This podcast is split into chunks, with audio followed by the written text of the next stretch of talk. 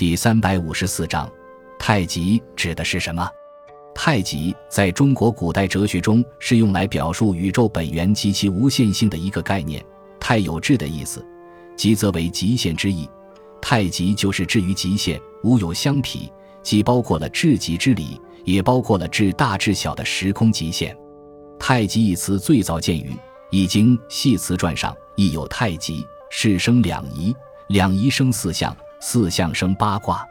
其中的太极即为天地未开。阴阳未分之前的混沌状态，两仪即为太极的阴阳二仪，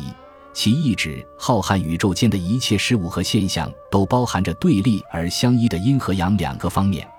而它们之间的这种既互相对立斗争又相互滋生依存的关系，既是事物存在的一般规律，是宇宙中万事万物的纲领和由来，也是一切事物产生与毁灭的根由所在。这其中包含着朴素的哲学辩证法。是中国古代哲学思想的光辉体现。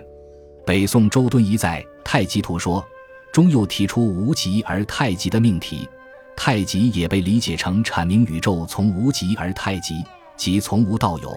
从无形无相的原始以至混沌初萌，而再至万物化生的自然过程。